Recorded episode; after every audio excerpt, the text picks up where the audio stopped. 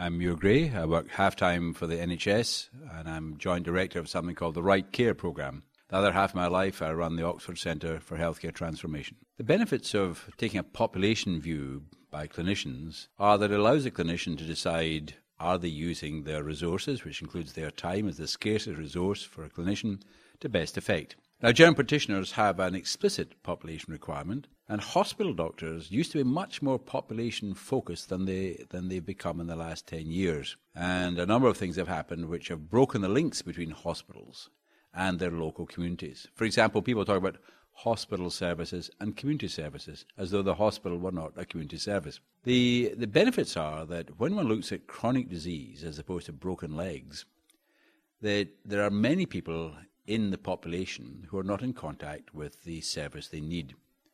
And it's only by looking at the whole population that you can see unmet need and work out why it is that the people you're seeing are the people you're seeing and what barriers there might be, barriers of language or the general practitioner might know, not know the indications for referral. So the clinician in any service is, is paid for by the population. They are education is paid for and they're accountable to the population. But in terms of narrow self interest, to make the best use of a clinician's time, she should be really thinking of the whole population in which patients need face to face contact and which ones can I deal with indirectly.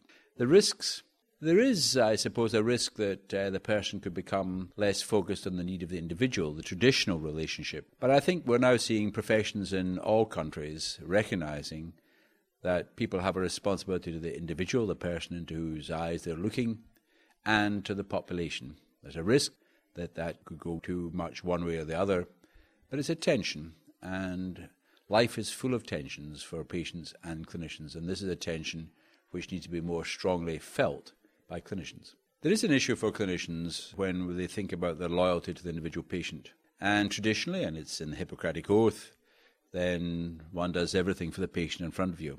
Except, of course, the clinicians go home at six o'clock.